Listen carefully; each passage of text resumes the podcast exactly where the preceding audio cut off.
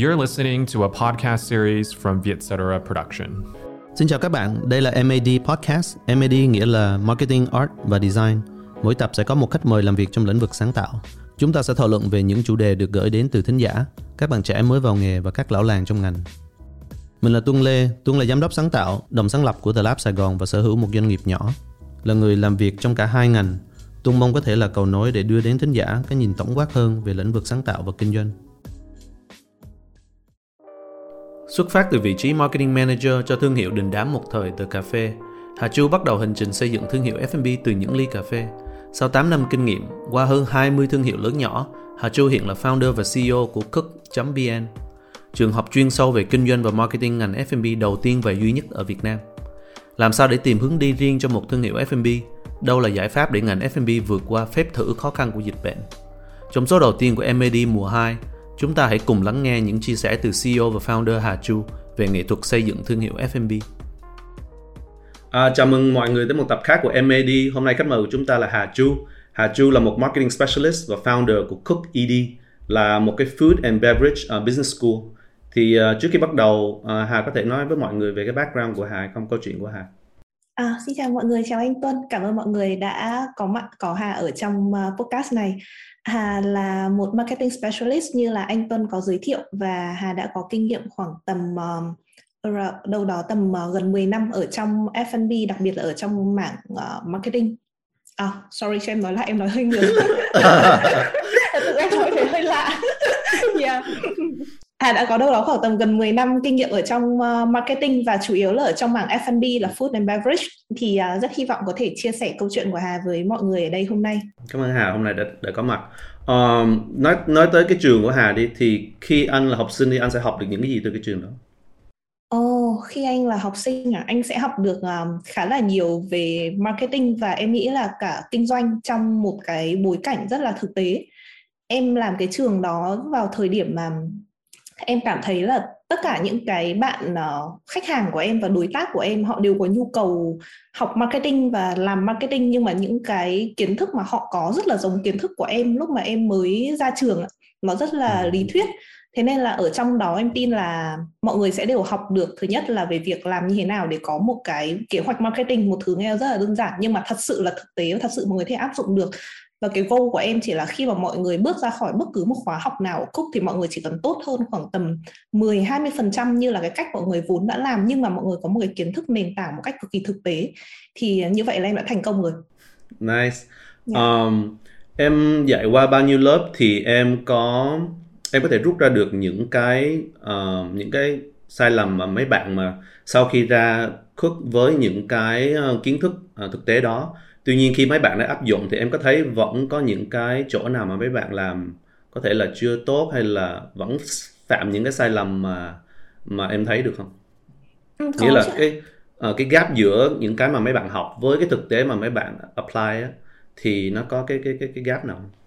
Yeah, yeah, có. Cái gap nó sẽ luôn luôn ừ. có. Đấy là một cái mà ừ. em thấy rất là challenging nhưng mà cá nhân em rất là thích cúc của cái đó tại vì khi mà ừ. mình đã dạy về marketing và dạy về business tức là mình không có một cái công thức chuẩn tại vì xã hội nó luôn luôn thay đổi, khách hàng, môi trường, thị trường, tất cả mọi thứ nó luôn luôn thay đổi. Thế nên là cái gap đó em nhìn thấy nó luôn tồn tại và nó luôn evolve theo thời gian nữa. Cứ theo mỗi một lúc khi mọi thứ thay đổi thì tự bản thân mình lại phải thay đổi để adapt theo nên uh, ừ. cái em nhìn thấy nhiều hơn là ở chuyện khi mà mọi người ứng dụng cái kiến thức mọi người học được vào thực tế thì sau bao lâu cái kiến thức đấy nó không đúng nữa cho dù mọi người không có vấn đề gì cả cái job ừ. lớn nhất của em chắc là phải nhìn thấy được trước là đến khi nào thì cái kiến thức mình đang dạy nó sẽ còn không đúng nữa và mình sẽ phải điều chỉnh trước đó để đến khi các bạn thật sự áp dụng thì các bạn có thể áp dụng được một cái đúng vào trong thực tế ví dụ như là say em bắt đầu cook cách đây khoảng tầm 3 năm thì ra tầm 3 năm trước từ một cái kiến thức nó rất là cơ bản thôi là đương nhiên là mọi người sẽ phải có các kênh social media nhưng mà em sẽ rất là focus vào chuyện là làm như nào để mọi người build một cái page Facebook thật là tốt chẳng hạn ừ.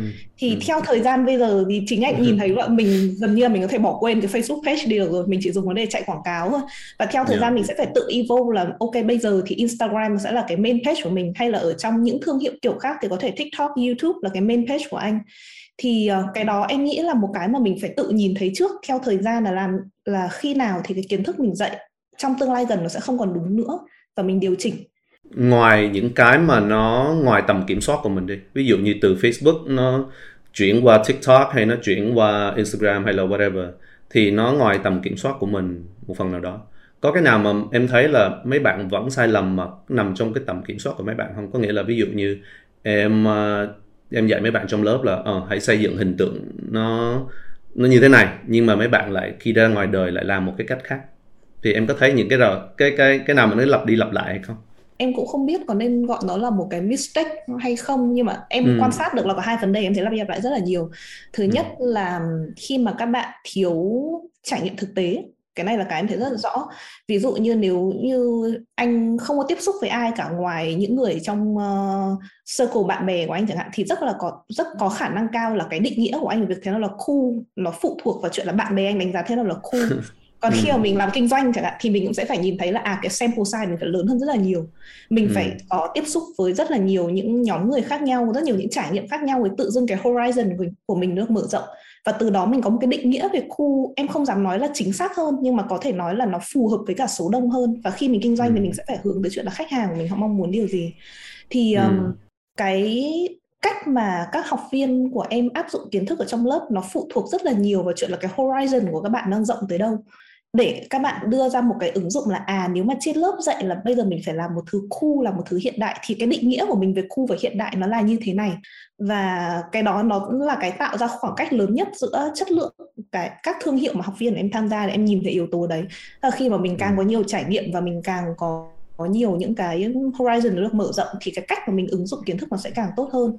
À, một vấn đề nữa em thấy cũng khá là rõ đấy là trong việc mà mình làm marketing và cái các cái thương hiệu em hướng tới là những thương hiệu boutique tức là người chủ thường là tự làm marketing hoặc là có một vài người nhân viên khi mà scale ừ. mình còn nhỏ thì uh, sẽ có những hoạt động trong marketing anh cần rất là nhiều năng khiếu ví ừ. dụ như kiểu khả năng viết thật ra anh cần khá là nhiều năng khiếu ở trong đấy ừ. hay là khả năng uh, về visual khả năng hình dung ra hình ảnh hay là nhìn nhận hình ảnh anh cần ừ. phải bắt đầu với năng khiếu um, theo thời gian thì em nghĩ là nếu mình có đầu tư vào đấy ví dụ như mình rất là đầu tư về cái um, phần nhìn của mình hay mình rất đầu tư về khả năng viết thì đương nhiên theo thời gian nó sẽ tốt lên nhưng mà trong bối ừ. cảnh một cái boutique brand thì anh cũng biết là khi một người phải làm tất cả mọi thứ thì chắc chắn người ta không thể đầu tư thời gian vào những cái đó được thế ừ. nên là cái chất lượng công việc người ta đâu đó lại vẫn hơi bị phụ thuộc vào năng khiếu đấy là một thứ mà em rất đang cố gắng để work on để làm như thế nào có thể giúp mọi người có một cái khả năng phát triển tốt hơn với một phần năng khiếu nhất định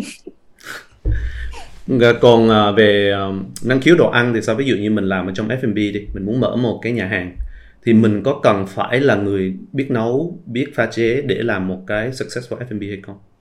Ừ, em nghĩ nếu có thì tốt nhưng mà em hoàn toàn không nghĩ đấy là yếu tố bắt buộc.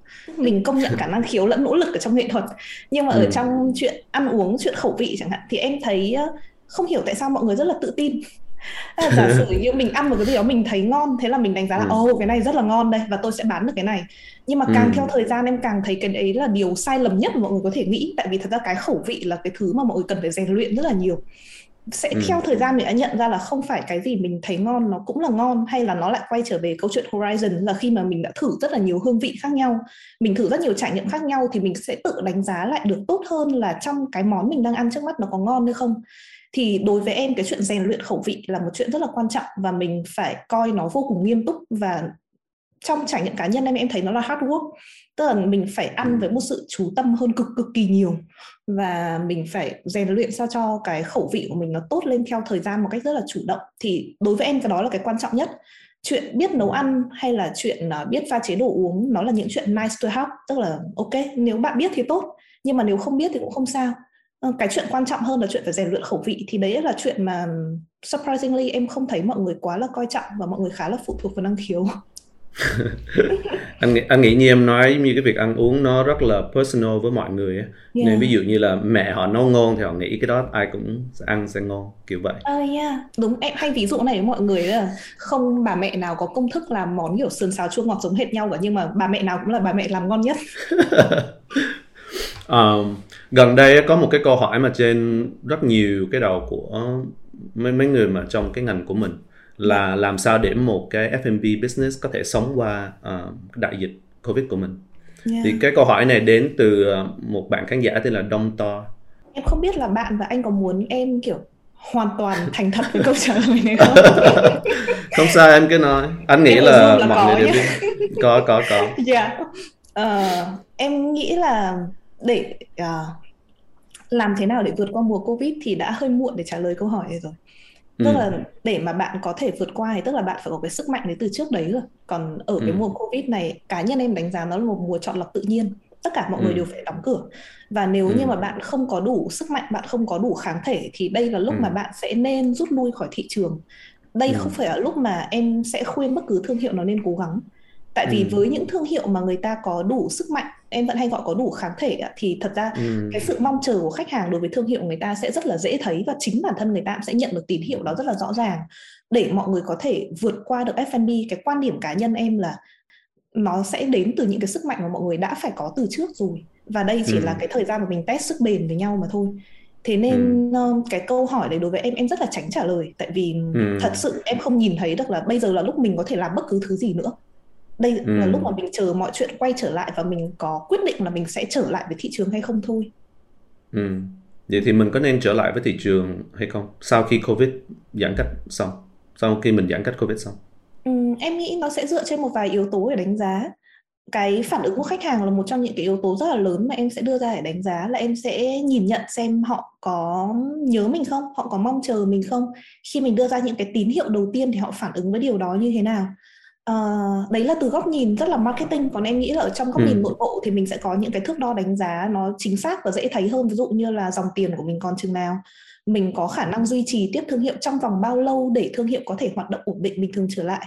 Mình có cần thay đổi cắt giảm gì nhân sự hay không? Và cái sự thay đổi cắt giảm đấy nó có ảnh hưởng tới cái sản phẩm cái trải nghiệm mình đưa cho khách hàng không thì ừ. cái quyết định quay trở lại hay không vào thời điểm này em nghĩ 70% nó phụ thuộc vào cái uh, sức mạnh nội bộ, sức mạnh từ bên trong của mình là mình ừ. có khả năng duy trì thương hiệu như thế nào và 30% sẽ phụ thuộc vào chuyện là mình đánh giá cái thị trường bên ngoài người ta có còn nhu cầu với mình không. Uh, ừ. ở góc độ của em về mặt marketing mà nói thì em nhìn thấy được là ở những thương hiệu nào mà người ta có một cái uh, sức bền tốt, người ta có một cái brand love tốt thì vào thời điểm này người ta nổi trên thị trường một cách rõ rệt giống như ừ. là mấy ngày vừa rồi em không ừ. biết ở Facebook của anh có nhìn thấy không nhưng Facebook của em tất cả mọi người đều uống trà sữa tất cả ừ. mọi người đều ăn KFC cho dù có rất là nhiều thương hiệu nhỏ em mở ra yeah. thì mọi người ngay lập tức quay trở lại với những cái thói quen cũ hoặc là ngay lập tức ừ. quay trở lại những cái thương hiệu mà người ta nhớ hay chính bản thân em vậy thôi ngay lập tức em gọi ừ. một ly Starbucks mặc dù em tự pha cà phê ở nhà em nghĩ là khá tốt ừ. thì uh, những thương hiệu mà được nhớ được yêu mến ngay lập tức mình sẽ nhìn thấy còn nếu như anh cảm thấy thương hiệu của anh bây giờ mở ra lại phải giảm giá để lôi kéo lại mọi người từ đầu lại phải enter thị trường như một tờ giấy trắng thì em nghĩ đấy là một cái tín hiệu đáng cân nhắc để quyết định xem mình có nên quay trở lại hay không tại vì có thể đấy không phải là sự lựa chọn bắt buộc của mình có thể mình nên cân ừ. nhắc lựa chọn khác ừ. trước và trong covid đi thì có một cái uh, gọi là trend đi ha là Ghost Kitchen em có familiar với cái Ghost Kitchen không? Ờ em có. Yeah. Thì uh, những cái những cái business như là Ghost Kitchen có nghĩa là họ có một cái bếp, họ không có một cái um, mặt tiền yeah. nhưng mà họ vẫn làm delivery thì ừ. họ có cần đầu tư vào F&B branding hay không? Hay là nếu cái xu hướng này nó take off thì tất cả mọi người không cần F&B branding nữa? Ồ có chứ Cái này em lại nghĩ ngược lại. Ừ. Em nghĩ một khi ừ. làm Ghost Kitchen thì phải đầu tư even double vào F&B branding. Tại vì ừ. anh mất một cái điểm chạm rất là quan trọng với khách hàng đấy là cái điểm chạm physical. Người ta thực sự ở trong không gian của anh thì người ta sẽ cảm nhận thương hiệu của anh tốt nhất. Hay ừ. giống như mình đều hiểu với nhau trong cái ngành này khi mình đi ăn ấy thật ra cái mình việc mình mua cái đồ ăn nó chỉ đâu đấy vào khoảng tầm 50% hoặc ít hơn thôi.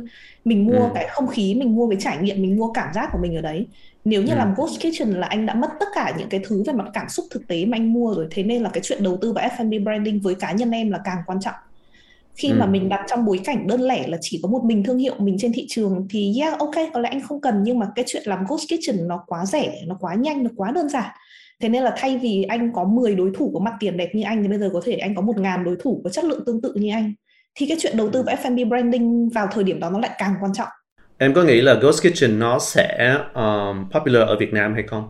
Là vì mình có thói quen như đi ra ăn, đi chơi, đi ăn vặt này nọ. Thì ở bên Mỹ thì Ghost Kitchen nó khá là phổ biến là vì người ta phải lái đi rồi phải tip tiền nhiều này nọ. Thì em nghĩ ở Việt Nam nó có nó sẽ popular hay không?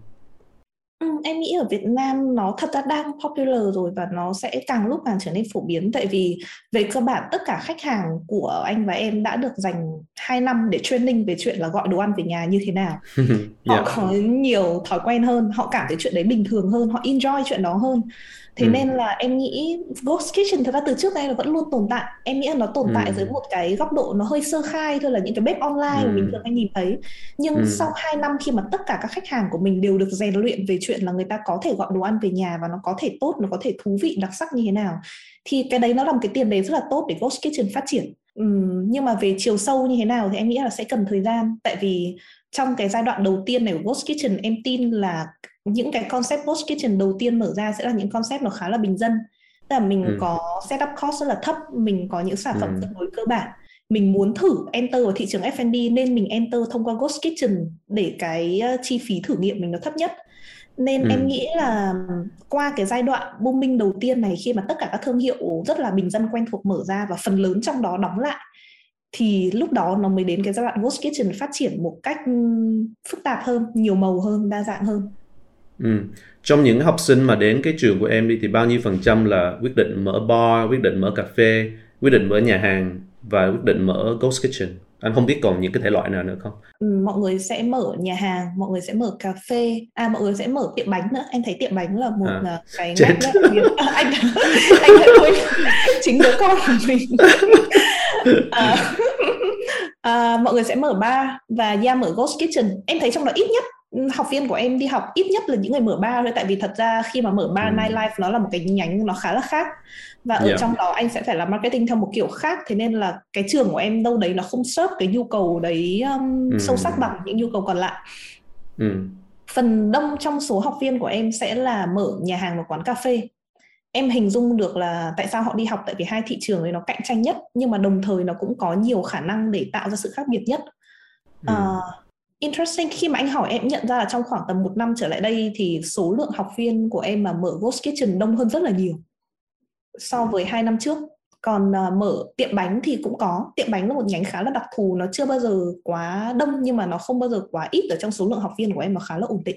Em nghĩ sao về cái việc um, branding theo kiểu là thân thiện môi trường uh, greenwashing ấy giống như là có những cái tiệm nhà hàng hay là quán cà phê sẽ nói là ok mình mình đổi cái ống hút của mình thành bánh ống hút cho thì ừ. uh, như vậy là coi như mình đã đóng góp tới tới bảo vệ môi trường ừ. thì em nghĩ sao về cái cái trend đó đây là câu hỏi từ một bạn tên là Zoe Oh, nice. Ừ. Trời em vừa nói à em vừa nghĩ từ cái đó hôm trước luôn tại vì ừ. thật ra em luôn cảm thấy nó rất là khó cho góc độ người chủ thương hiệu để mà người ta để mà người ta có thể thực sự làm một cái gì đấy. Ví dụ như trên thị trường thật ra bây giờ người ta chỉ có chừng đó lựa chọn đúng không anh?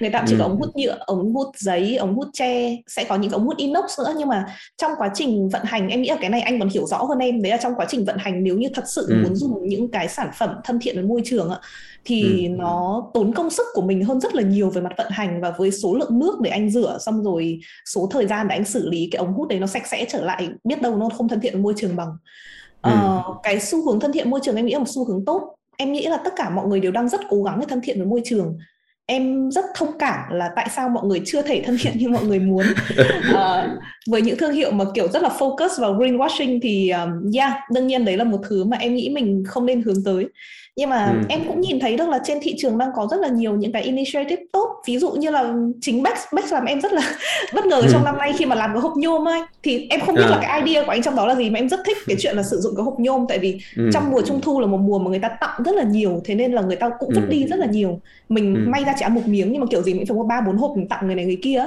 thế nên ừ. là khi mà mình sử dụng lại thêm một cái hộp giấy từng cái bánh trung thu nữa thì em không thể tưởng tượng là mình vứt ra bao nhiêu giấy rồi bao nhiêu nhựa. Nhưng mà khi dùng cái hộp nhôm đấy em thấy rất là hay. Em còn định hỏi anh thêm về cái idea của anh trong hộp nhôm đó có phải là để anh bảo vệ môi trường không? À, không không phải bảo vệ môi trường nhưng mà để um, cho mọi người có thể giữ lại một phần nào đó của Bex ở trên cái bàn của mọi người hay trên cái tủ của mọi người. Ờ. tuy nhiên cái đánh đổi đó là nó rất là đắt so với lại một cái một cái hộp giấy bình thường ờ, yeah. Yeah. em nghĩ đấy là vấn đề của phần lớn các thương hiệu Um, em nghĩ bây vào thời điểm này ai cũng sẽ có nhu cầu bảo vệ môi trường cả nhưng mà thường ừ. mọi người cũng dừng lại cái đoạn mà anh vừa nói á là ừ. mọi người sẽ bảo với em là ừ chị cũng xem rồi nhưng mà bây giờ giá cao gấp 5 lần này chị không đủ tiền để làm mà lúc đấy yeah. em nghĩ là cũng rất là khó để mình có thể làm ừ. khi mình ở một cái scale nhỏ nên em ừ. nghĩ Bách rất là dũng cảm khi đi theo con đường đấy em rất thích thực ra mình có một cái option khác là mình công khai với lại cái cộng đồng của mình là mình sẽ đổi tới cái bao bì này và mọi người có sẵn sàng trả thêm ví dụ như 5 ngàn, 6 ngàn cho mỗi cái để có được cái bao bì thân thiện môi trường hay không. Khi mà đưa cho khách hàng một cái lựa chọn đó thì anh không biết bao nhiêu người sẽ chấp nhận trả thêm tiền để có được một cái bao bì thân thiện môi trường. Um, yeah. cho nên cái này phải hỏi ngược lại luôn cả khách hàng là mọi người có sẵn sàng hay không. Em có sẵn sàng hay không để trả thêm tiền để nó thân thiện hơn với môi trường Ờ, em thì chắc chắn em luôn rất sẵn sàng chuyện đó em chỉ Ừ. nhìn thấy là cái đó thật ra nó sẽ khó lại cho anh tại vì ở góc độ Ừ. người chủ thương hiệu em hình dung ra là tụi anh cũng phải chuẩn bị Ừ. cái inventory mà để Ừ. có thể ước lượng được là bao nhiêu người sẵn sàng thay đổi và bao nhiêu người sẽ không sẵn sàng thay đổi nó tạo ra một Ừ. cái bài toán em nghĩ là nó khá là tricky cho anh ừ. em nói chuyện với rất là nhiều học viên về việc này và em nhìn thấy là mọi người cứ mỗi người lại đi cố được thêm một bước ấy. có người bảo là ừ đoạn này đắt quá xong sẽ có người khác bảo em là ừ anh cố thêm rồi đắt được rồi nhưng mà đấy lại bị dính chuyện inventory cứ mỗi người người ta Yeah. lại cố thêm một bước một bước và em nghe hành trình đấy em hiểu được là cái hành trình bảo vệ môi trường thật ra là một hành trình nó rất là khó khăn em Ừ. rất ờ, trân trọng mọi người khi mỗi người đều đi cố thêm một bước nhưng em hiểu là tại sao không rất là khó để đến đích với lại hy vọng là bên phía cung cấp những cái bao bì mà thân thiện môi trường thì tới một lúc nào đó cái cái số lượng họ lớn hơn thì giá nó sẽ xuống và và hy vọng thị trường sẽ sẽ nó được phổ biến ở trên thị trường hơn thì anh nghĩ Yeah. theo thời gian nó sẽ tốt hơn Yeah, yeah, đồng ý ạ. Em nghĩ nó phải là một cái quyết định của rất nhiều người như anh và em vào cùng một lúc. Thì lúc đó cái bên nhà cung cấp họ sẽ có được một cái số lượng đủ để họ cho tất cả chúng ta một cái giá nó tốt hơn. Dạ. Em hồi nãy anh nói là ống hút tro không có hút tro ống hút tre Đúng hút che, yeah, đúng. rồi um, em có thể cho anh biết ha anh sẽ liệt kê những cái mà một chủ doanh nghiệp của một cái F&B Yeah. business phải suy nghĩ thì em liệt kê cho anh um, cái nào là quan trọng nhất ha tới cái những cái không quan trọng nhất ok thứ nhất ha là đầu tư vào cái phần bếp nghĩa là những cái nhân sự sau bếp một đầu, đầu bếp kiểu vậy trong bếp Ok. đầu tư vào front of house ha, service rồi manager này nọ này nọ. Đầu tư vào nội thất interior design không gian. Đầu tư vào branding nghĩa là logo packaging này nọ. À, đầu tư vào truyền thông nói chung social media này nọ. Thì đó là năm cái. Thì cái nào quan trọng nhất tới cái không quan trọng nhất?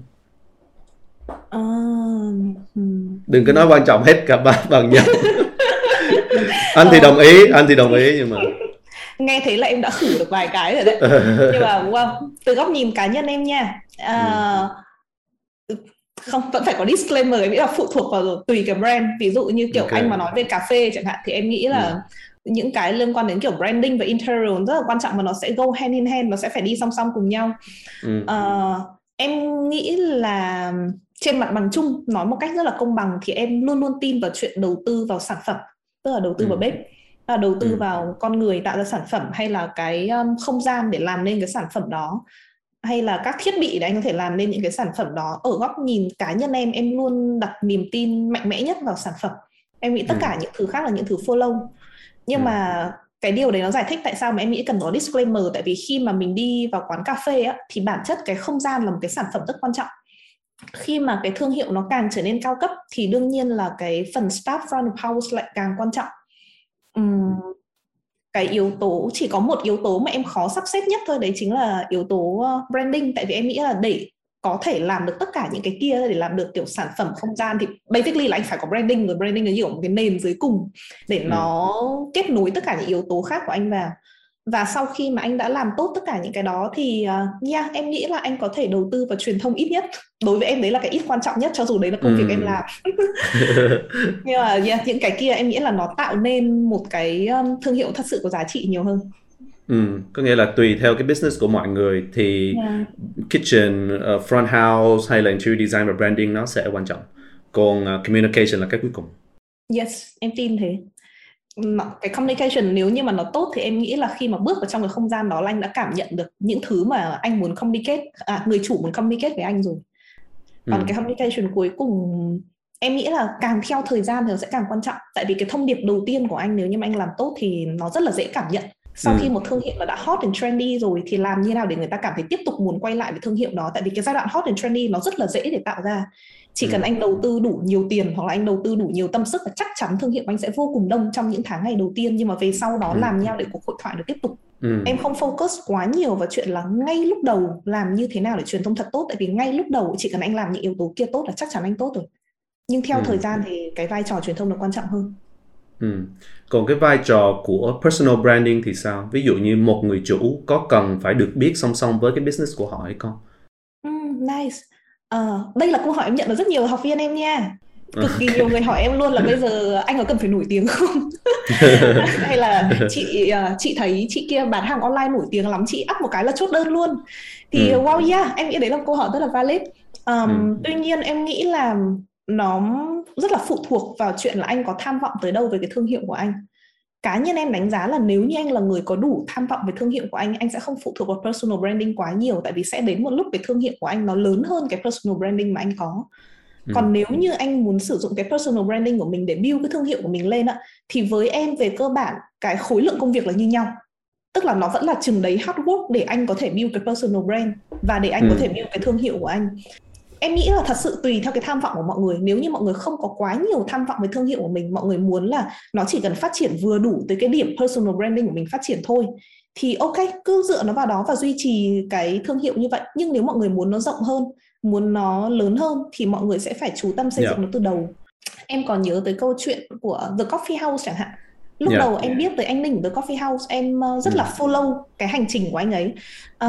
nhưng mà tới một thời điểm khi mà The Coffee House nó xuất hiện qua ra đủ các tỉnh thành nó có đủ chừng đấy outlet thì tự dưng mình sẽ nhìn thấy là cái personal branding người này dù có mạnh tới đâu á người ta cũng không thể vượt quá cái thương hiệu ấy được nữa và nếu như ừ. mình cứ gắn thương hiệu đấy với người đấy thì mình đang kéo cái thương hiệu ấy đi xuống chứ mình không cho nó được sự phát triển ừ nên um, nó phụ thuộc rất nhiều vào cái scale mà anh mong muốn trong một scale vừa đủ nhỏ thì em nghĩ nếu có personal branding nó là một cái lợi thế rất tốt cho anh hay nếu mà ừ. anh vừa mới bắt đầu thương hiệu có personal branding là lợi thế rất tốt cho anh nó giúp người ta định hình cái con người thương hiệu đấy nhanh chóng và dễ dàng hơn nhưng mà nó sẽ có một cái um, expiration date nó sẽ có một cái ngày hết hạn của nó có một bạn hỏi anh hỏi em là làm sao để step by step cụ thể xây dựng một cái personal brand cho riêng họ nice. bạn này tên là Kido Info Kido yeah.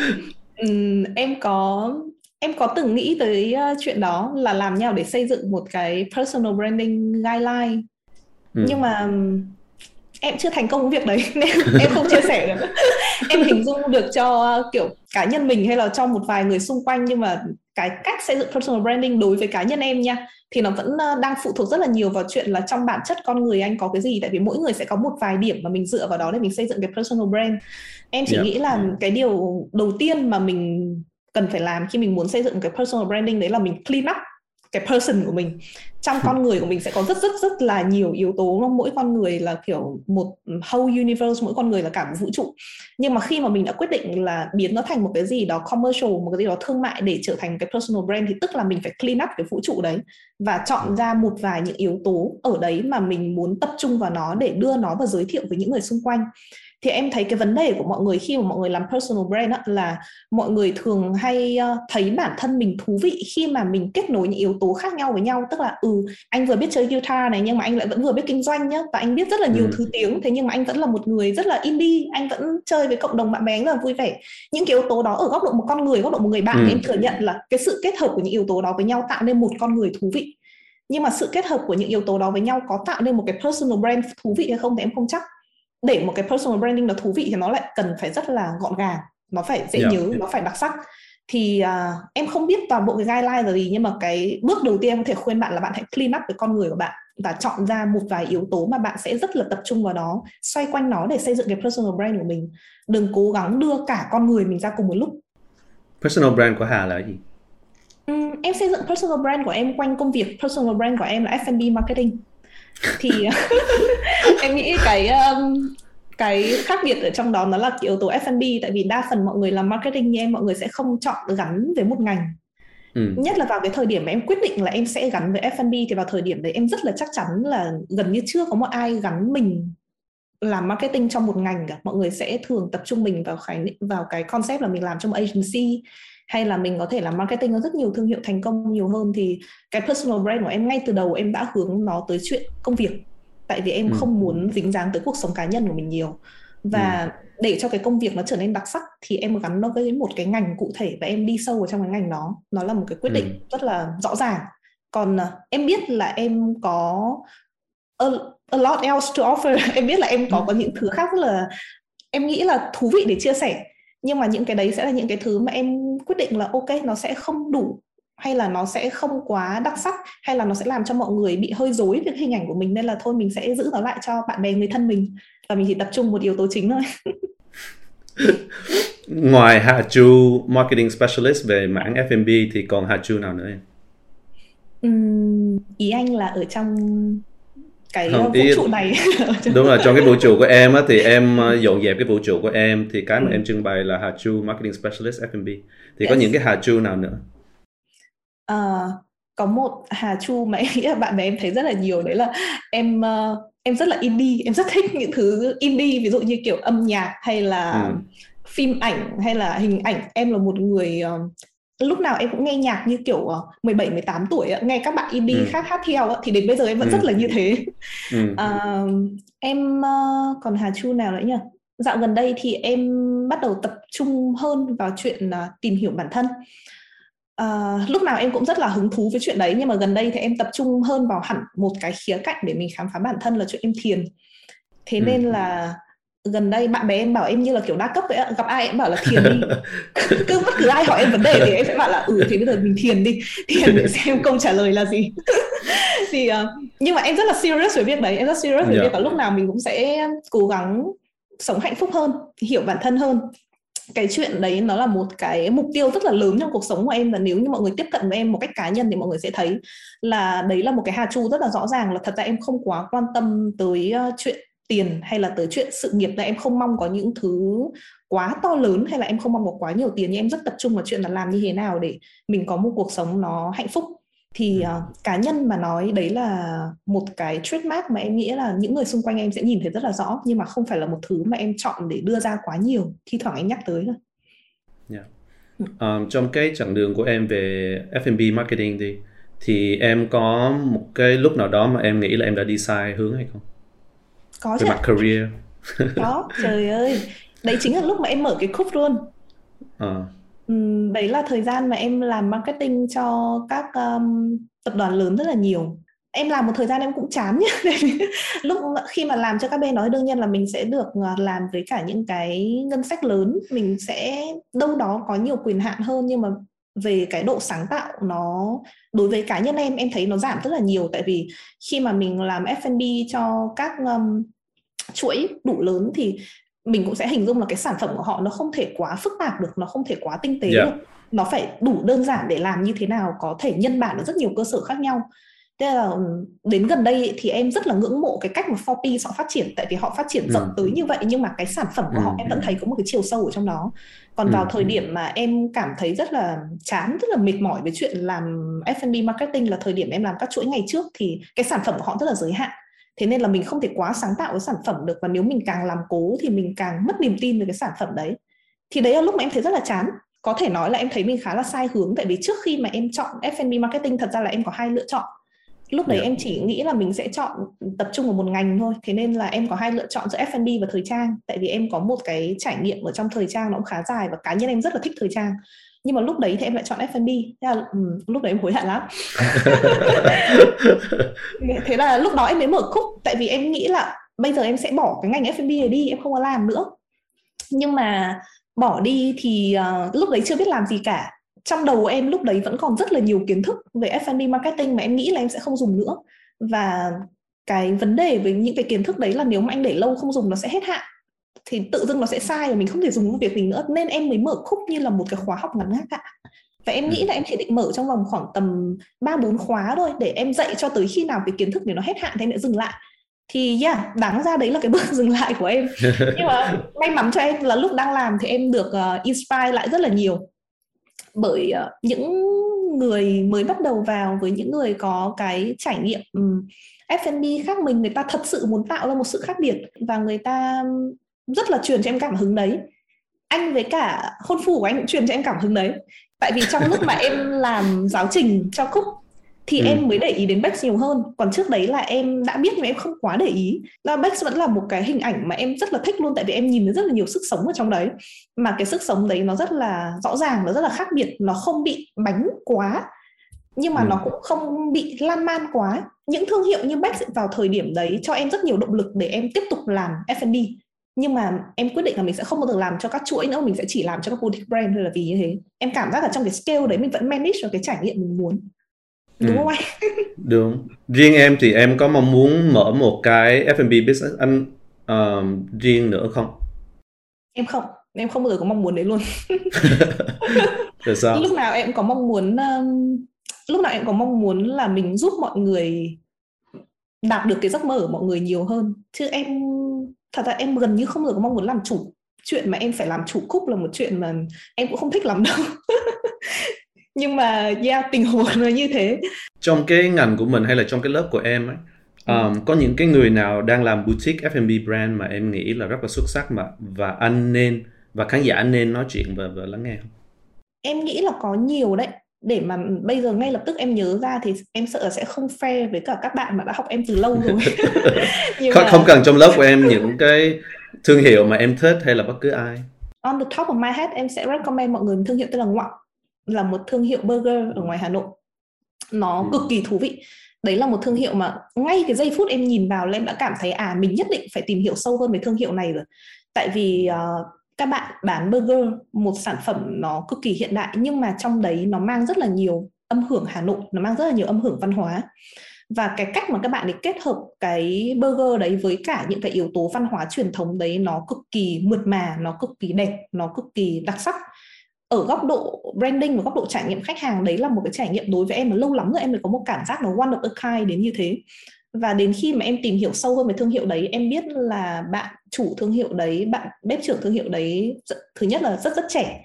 Và thứ hai là đã từng làm ở trong nhà hàng Michelin Star rồi. Và về Việt Nam mà quyết định mở ra một thương hiệu nó có phần uh, lạ nó có phần độc đáo và thậm chí nếu như mình tiếp xúc mình thấy nó có phần kiểu hơi cợt nhả, hơi sarcastic ở trong đấy, em cực kỳ thích những cái đó. Em rất thích chuyện mà một người rõ ràng là mình nhìn thấy có nhiều tiềm năng giỏi như thế nhưng mà lại không take himself too seriously, vẫn để cho mình have fun, vẫn để cho mình trải nghiệm với các thương hiệu, với các sản phẩm. Đấy là một thương hiệu em rất là ấn tượng từ trong ra ngoài. Ngoài những cái mà hôm nay mình nói thì em có những cái đề tài nào mà anh chưa nêu lên mà em nghĩ là khán giả sẽ sẽ nên biết không? Hay là nên nói về không? Nói đúng hơn thì em nghĩ là sẽ có những câu hỏi mà em nghĩ là nếu mọi người quan tâm F&B mọi người đều cùng nên trả lời. Tại vì chính bản thân em em không tự tin là mình đã có câu trả lời tốt cho chuyện đó. Uh, câu hỏi quan trọng nhất đối với em đấy là về câu hỏi khẩu vị.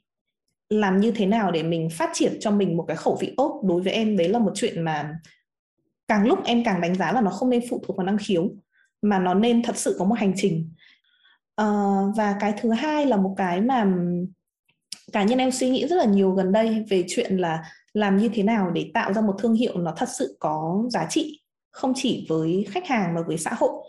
Chuyện mở ra một thương hiệu F&B mà nó bình thường tức là sản phẩm bình thường trải nghiệm bình thường mình mở ra vì mình có một cái nhà và mình muốn làm cái gì đấy với nó. Đấy là một chuyện uh, nó không có trách nhiệm với xã hội. Khi mà mình, thật ra như thế mình tạo rất là nhiều rác thải, mình tạo rất là nhiều dư thừa cho một cái giá trị mà nó không đủ đặc sắc. Như mong muốn của cá nhân em em rất là mong là các thương hiệu enter thị trường F&B nó sẽ ít đi. Cái ừ, thị trường F&B nó không là một xu hướng như bây giờ nữa và những người bước vào thị trường này sẽ có một cái rào cản nó cao hơn, nó lớn hơn. Để bất cứ ai mà bước vào thì sẽ thật sự mang lại một cái giá trị gì đó. Thì đối với em đấy là một chuyện mà rất là đáng để suy nghĩ và để bàn bạc và để nghe ý kiến của mọi người. Đấy là chuyện em rất mong muốn nghe ý kiến của nhiều người. Thật ra hôm nay đến là em muốn hỏi anh về chuyện đấy. Anh nghĩ như thế nào về như thế nào là thứ F&B có giá trị ấy. và hồi nãy khi em nói khẩu vị em không có đơn thuần nói là khẩu vị đồ ăn phải không? Khẩu vị về taste về design taste về mọi thứ nói nói chung right? Yeah yeah. Yeah. đó là cái test nói chung. Nhưng anh cũng rất tập trung vào khẩu vị nói riêng cả hai cái đều rất quan trọng à, anh muốn giải thích một tí về khi mà thế nào là một cái giá trị á à, của thương hiệu F&B á thì cái mà anh định nói đây là nó có cái giá trị bề ngoài cho những cái người mà audience họ cảm nhận được đó là sản phẩm đó là này nọ nhưng mà ý anh đó là cái thương hiệu nó phải có một cái giá trị nội uh, internal value nữa cho yeah. những cái người mà đứng phía sau hội trường ấy. thì yeah, anh thấy okay. có cả hai như cái đó thì nó mới vững bền được nếu không ừ. chỉ khách hàng nghĩ là mình cool mình tốt nhưng mà phía sau mình kiểu như là mình bad thì cái thương hiệu yeah. nó sẽ không đi xa được. Yeah. à, ví dụ như four piece đi ha. Four piece đem lại một giá trị uh, cho khách hàng của họ. Họ đến đó họ ăn được đồ ăn ngon ở một cái giá phải chăng? Và những cái sản phẩm của 4P thì nó gần gũi với uh, môi trường. Nhưng mà ví dụ như mình không biết được là ok 4P có đem lại giá trị gì cho nhân viên hay không? Hay là 4P có đem lại giá trị gì cho supply hay không thì đối với anh khi mà nói về giá trị nó nó rộng hơn nó rộng ừ. nó rộng hơn là xã hội thì đó là cái góc nhìn của anh về việc uh, đem lại một giá trị cho một cái brand Yeah, dạ, rất hay. Em cũng yeah. uh, ít khi nghĩ về một cái giá trị nó tổng thể thế em phải đặt thêm này vào trong các câu trả lời hay em nhận được. yeah, là thường mình sẽ giống như mình sẽ hay bắt những cái um, những cái từ giá trị nó nó rất là đơn giản ví dụ như là uh, uh, thân thiện môi trường đó là giá trị rồi kiểu như là đưa đồ ăn Việt Nam lên một tầng khác đó là một giá trị. Yeah. Tuy nhiên mình hay quen những người phía sau hội ừ. trường ấy, ok ai là người đầu bếp, ai ừ. là trong bếp, mấy người trong bếp có được treat tốt hay không? you know khi covid thì mọi người có bị cắt lương liền hay không kiểu tất cả những cái đó là đối với anh là một giá trị của thương hiệu dạ đúng em hoàn toàn đồng ý Yeah. Anyways, cái chuyện này cái cái vấn đề này nó rất là dài và yeah. mình có thể ngồi uống cà phê để nói chuyện về cái này. Yes. Um, yeah, rất cảm ơn uh, Hà hôm nay đã đến và chia sẻ với chương trình. Anh đã học được rất nhiều từ cái này và anh nghĩ là những người ở nhà cũng cũng sẽ có được nhiều rất nhiều giá trị từ cái uh, những câu trả lời của Hà thì uh, trước khi đi Hà có muốn uh, chia sẻ gì cho mọi người không? Cảm ơn anh Tân và mọi người đã mời em có mặt trong buổi ngày hôm nay. À, ở ngoài Hà Nội thì bắt đầu uh, dỡ bỏ giãn cách rồi thế nên là mọi chuyện nó bắt đầu hoạt động sôi nổi trở lại. Và em có thể nhìn thấy là các thương hiệu F&B cũng đang bắt đầu sống lại rồi. Hy vọng là trong Sài Gòn mình cũng sẽ sớm có một niềm vui tương tự. Mong mọi người uh, giữ sức khỏe và hẹn gặp lại mọi người sau khi Covid kết thúc. Cảm ơn Hà uh, và cảm ơn mọi người đã lắng nghe về chương trình. À, hy vọng mọi người hôm nay đã học được rất nhiều về những cái trải nghiệm qua F&B marketing của Hà. À, Tuân đã học được rất nhiều từ từ Hà, cho nên là hy vọng có một cơ hội khác để nói chuyện với Hà tiếp. Cảm ơn Hà. Dạ. Em cảm ơn anh Tuân rất nhiều. Bye bye mọi người. gặp anh in person. Bye bye mọi người. bye mọi người. Cảm ơn các bạn đã lắng nghe số tuần này của MAD. Nếu có phản hồi hoặc gợi ý chủ đề, hãy email về mad.vietcetera.com. Ngoài ra, tập podcast này còn có bản ghi hình tại YouTube và Facebook của Vietcetera. MAD sẽ lên sóng 2 tuần một lần. Đừng quên subscribe các kênh Vietcetera để không bỏ lỡ những nội dung thú vị khác.